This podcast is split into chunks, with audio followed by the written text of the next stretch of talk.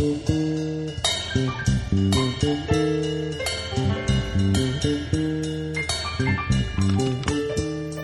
day. This is Kelly Daynert with Pearls and Swine Sight. Today I'm going to be sharing with you a blog about counterfeit gods, the power and the glory. Tim Keller wrote a, a lovely little book, very helpful and very challenging, called Counterfeit Gods The Empty Promises of Money, Sex, and Power, and the Only Hope That Matters. Pride makes you a predator, not a person.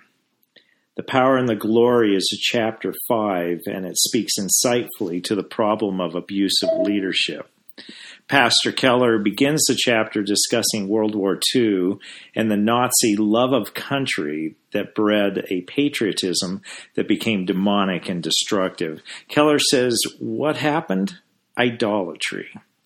Pearls and Swine is not about our politics, it is about Christian leadership.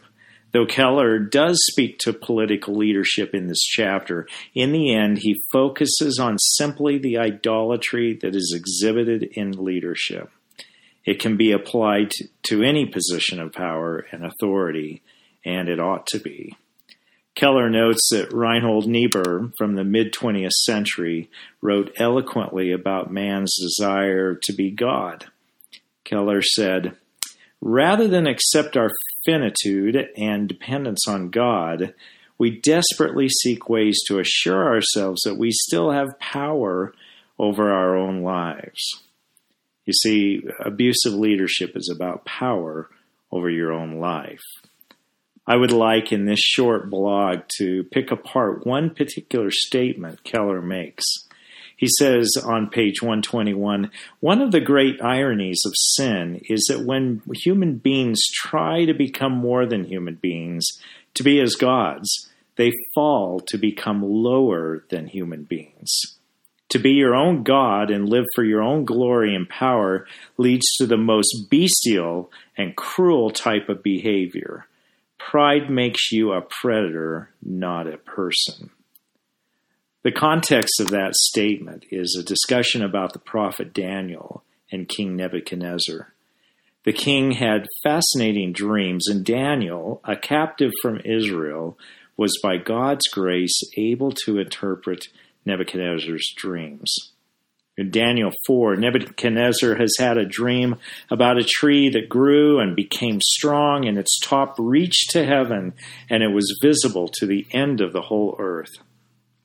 The king went on to explain A watcher, a holy one, came down from heaven. He proclaimed aloud and said thus Chop down the tree and lop off its branches, strip off its leaves and scatter its fruit. Let the beasts flee from under it, and the birds from its branches. Let his portion be with the beasts in the grass of the earth. Let his mind be changed from a man's, and let a beast's mind be given to him and let seven periods of time pass over him.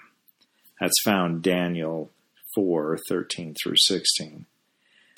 Well, Daniel warns Nebuchadnezzar that this is, he is that tree, and to break off your sins by practicing righteousness, and your iniquities by showing mercy to the oppressed, that there may perhaps be a lengthening of your prosperity show mercy to the oppressed.